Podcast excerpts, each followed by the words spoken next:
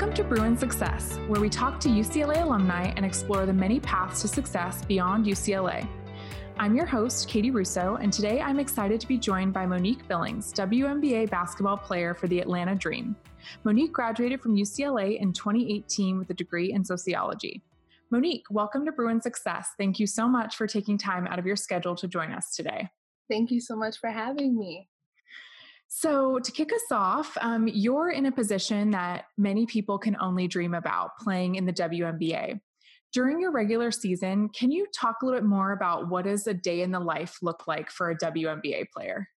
So, a day in the life for me begins with um, waking up in the morning, making a really good breakfast, um, then driving to practice, which isn't too far from my apartment. So, I'm usually in the gym for maybe three to four hours, sometimes five because we have individual work in the morning and then we'll do team practice and then sometimes I'm watching film and then lifting weights, doing recovery, all that stuff.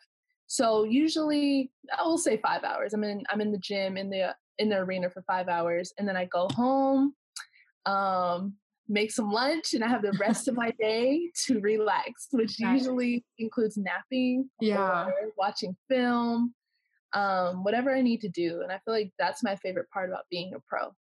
Yeah, I bet. Um, so, can you share a little bit more about your journey from UCLA women's basketball player to now playing in the WNBA? And I'm curious if, since getting to the league, um, what's been the biggest like surprise or aha moment that you've experienced, you know, so far? So um, it's funny you bring that up. The biggest aha moment for me was the transition from being at UCLA. Obviously, you're very micromanaged as a student athlete. Right. You have a certain amount of time throughout the day, and it's like it's all set up for you. Like you have no, like literally, you have um, no feedback about what goes into your schedule, no opinion. Mm-hmm. So you're going to practice, you have study hall, class, lunch at this time, dinner at this time, and it's just so structured. So the best part for me is exactly what I just told you. Like oh, I go to yeah. work, I clock in, I clock out. So that was the biggest um I guess aha moment and I yeah. love it. I'm very um independent. So I like having my free time and I like getting my business done, but like when I want to do it. So that was the biggest transition. But yeah, I played for UCLA women's basketball for four years. Um, I guess it was maybe always in the back of my mind to go pro, but I never thought I would be able to. Yeah, I was going to ask you that. Yeah. Never thought I would be able to just because kids, I'm from Corona, California. Like, you know, that's that's not my story, you know, like no one knows who I am. So I don't know, but God was so good and gave me that opportunity and I'm just forever grateful. That's awesome. That's that's super super amazing to hear. Thank you. Um, and it's funny, like you said, I think it's crazy to think about that shift, I'm sure, of like going from no wiggle room in your schedule, like you were saying, and everything planned out to a T to you getting to, you know, show up, go to work, be in the gym for X amount of hours, and then you have this flexibility and freedom in your schedule to, you know, spend the rest of your time outside of work or off the court doing what you, you know, want to do. So I'm sure that's been a huge, you know, like night and day for you. It's so funny to me because I compare travel days the most. So in the WNBA, when we travel, travel, we'll leave in the morning, get to a city, and then they, I, when we're getting off the bus, they say, "See you tomorrow at 10 a.m." And it's like you can do whatever you want. Yeah. You know, at college, it's like, oh, you have curfew, we have dinner at this time, study hall at this time. And I'm like, oh right. oh my gosh, can I just have like a second? Yeah. Yeah. Wow. Um, so we've all heard the mantra, do what you love and you'll never have to work a day in your life. While some people may believe that, doing what you love is hard work. I'm curious for you, as someone who loves basketball and has worked to make that your job, sometimes doing what you love changes your relationship with what you love. Um, how have you been able to sustain your passion or love of the game, or how do you find balance to find time for your other passions outside of basketball? I love that question.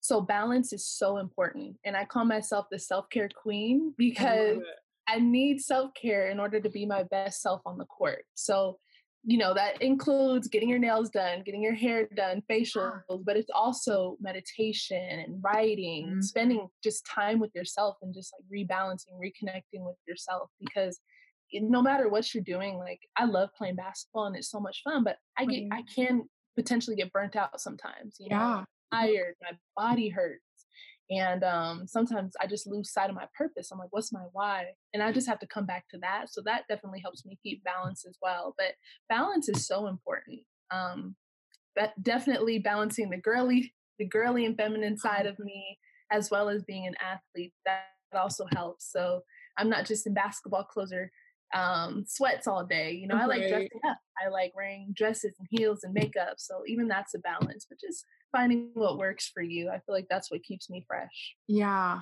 Yeah. And I think your point about like self care, like you were saying, it's not just, it, it, can look into, you know, kind of have many different forms, whether it is like a facial or pedicure, but also, like you said, like meditation or mindfulness and things. Like I feel like, especially now, you know, there's even uh, another fellow Bruin, Kevin Love, and his, you know, foundation and mental health is such a big conversation in general but i feel like has really become a big conversation in the sports world. So i think that's such a you know point you hit on of talking about how are you making sure you're taking care of your you know mind body spirit whatever that looks like for you. So yes preach katie yes.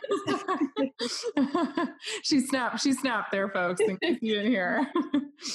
Um awesome. So how do you feel um, that your UCLA student athlete experience prepared you to reach this high level of success so earlier in your career?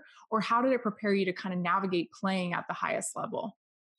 I have to give a shout out to Coach Close, Coach Cori Close, who was my coach for four years at UCLA, because she incorporated a lot of balance with our program. And um, I'm just so extremely grateful for that. You know, I had a, I have an interest in fashion, so she would set me up with different people who were in that niche oh. or um, photography, modeling. Like I got to help plan the different UCLA photo shoots. So just different stuff like that, and just trying to connect us with things that we're interested in outside of basketball oh, because oh, awesome. basketball, like even okay, being at UCLA, you know, we do so much together. We're spending so much time together. So um, I feel like just my time at UCLA, I was prepared. Um, I did like a fashion internship, which was oh, awesome. Oh, wow. That's so cool. Yeah. So I think that was a great way for me to kind of have balance there and now being able to incorporate that into my life still. Yeah. Oh, that's great. And that's, I feel like that's rare too, because I feel like a lot of times when you talk to student athletes, there's not, there isn't that time allotted or even created or space for you to be able to pursue some of those other things or dabble in those other areas, like you said, of interest. So that's so great to hear that you were able to kind of carve out some of those different opportunities with the help of your coach and stuff like that. And I also do want to say that, like, you have to hustle because if you're not performing and not doing well at your craft, you're not going to get those opportunities. So I it's like you have to take care of yeah, you have to take yeah. care of business and to make sure that you're handling business on the court and then those other opportunities will open up for you. Right, right. Um, so in the last few years, this is kind of going back a little bit um, to one of the previous points of our conversation, but in the last few years, there's been much more talk in the media um, from LeBron James and other notable sports figures about the more than an athlete movement. Um, and how athletes are using their voice off the court. What are your thoughts on this, and how have you been able to kind of create your lane off the court and use your platform to establish your brand?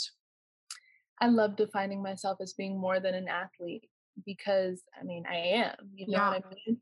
Yeah. Um, athletics, basketball is definitely my platform, but I feel like my purpose in life is so much bigger than that. And um, I'm only 23, but I'm constantly discovering what my purpose is and how basketball is just kind of the launch pad and it's just gonna um, launch me into the, into orbit i guess you could say um, the beautiful things that i want to be a part of and that i want to do.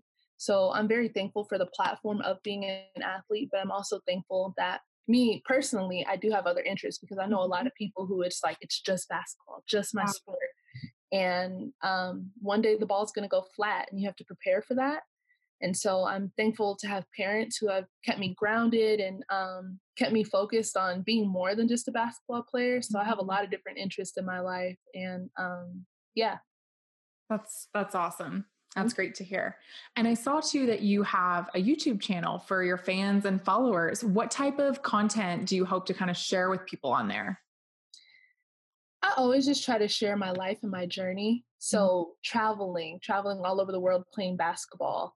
Um, I have videos where I'm showing like my translator when I was in China or South Korea, the food that I eat. Um, I have a lot of travel vlogs, but just I started that when I was at UCLA, kind of showing that the other side of being a student athlete. Mm-hmm. You know, people see us on the court and people see that version of us, but I wanted to show like this is really what it's like right. and all positive things. I don't want anything negative on my channel, but yeah. um I've enjoyed it. It's been kind of tough and up and down, but I love being able to go back and say, wow, that was five years ago. Yeah. one day I'll go back and say, oh my gosh, that was 10 years ago. Right. Hopefully I could show my children one day when I have kids. Yeah. I'll be able to show them my journeys. And so I'm going to keep documenting. And I get so many questions like, what do you do overseas? What do you do this? Yeah. And you're like, here we go. Like there's yeah. a whole channel. You can check it out. Yeah. Yes, literally. Um, what's been one of the your like most favorite places you've traveled to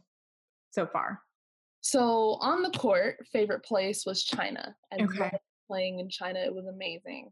Off the court, my favorite place to travel to was maybe South Korea. Okay. South Korea or maybe Turkey. I was just in Yeah, Turkey. I was gonna say you were just in Turkey, right? Mm-hmm. Okay. Mm-hmm. I was only there for a short amount of time, but the people there were so kind to me. And um, usually when I go overseas, it's like the opposite. The people aren't too yeah. kind. Yeah. people in Turkey mixed so reactions, right? Yeah, for sure. They were so welcoming, and um, yeah, I'm really looking forward to go back to Turkey. Oh, that's that's so cool. Um, so I can only imagine the level of pressure and determination you've experienced competing at such a high level, starting with UCLA and now to the WNBA. And we know in the professional sports world, men's and women's sports get treated differently. What advice would you give to up and coming young female athletes who may be in your exact shoes like five year five years ago? Right. Um, great question. Coming with the great questions. Thank you. Um, I always advise people to believe in themselves and to really just have tunnel vision. You know, if I can go back to myself five years ago, I would just say, you know, write down what you want to do, write down how you're going to do it, even if you don't know how you're going to do it. Just make a master plan and wow. follow through with it. You know, um, put people in your life or just find people who really believe in you. I feel like that has been so huge for me. Mm. Just yeah. finding people who see my vision, see what I want to do on the court, off the court. They align with what the good that I'm trying to put out in the world. And um, they're just they're there as a resource even like you like i'm gonna put you on the spot right now yeah. so i reached out to you and i'm like you know what i want to use my ucla network and you just being here for me and being willing to help me it's just good people along your path and that's another thing i advise people to network yeah. Oh my goodness. I wish I would have known. Like I knew in college, but I, I just didn't network enough. And mm-hmm. I wish I did. I did a solid amount, but I just wish I networked so much more because it's literally who you know in this world. Yeah. That's funny. I was going to ask you, that was another thing I was thinking of asking you was asking if you could go back in time, is there anything you would kind of change or do differently during your time at UCLA? So, man, network, network, network, just with everybody, even just with regular students. We call them not NARPs, non-athletic regular people. so if I could if I could have just networked more because those are the owners of companies now. Yeah. And you know they're doing great things and cool things. And I was the, the sleepy athlete who didn't want to who didn't feel like networking or didn't feel like going the extra mile to do so. Well, and you didn't have time in your schedule for networking, right? There was. I mean, I would have had to add it in there right, some way, somehow. Yeah. You know, yeah. you have to make time for what's important. So yeah. if I could have networked a lot more, I just would have. That's I'm just I'm a hustler. So mm-hmm. yeah. Yeah. No, that's uh, that's great advice too. Like you said, starting with believing in yourself and kind of establishing that tunnel vision of where do you want to be, and you know, carving out the steps or kind of making that action plan to get there. Along with doing the more networking, which you're not the only one that says that. yeah. Um, so my final question for you is: Since leaving UCLA, um, which was not too long ago, how has your career and life experiences so far shaped how you define success? Hmm. That's a great question.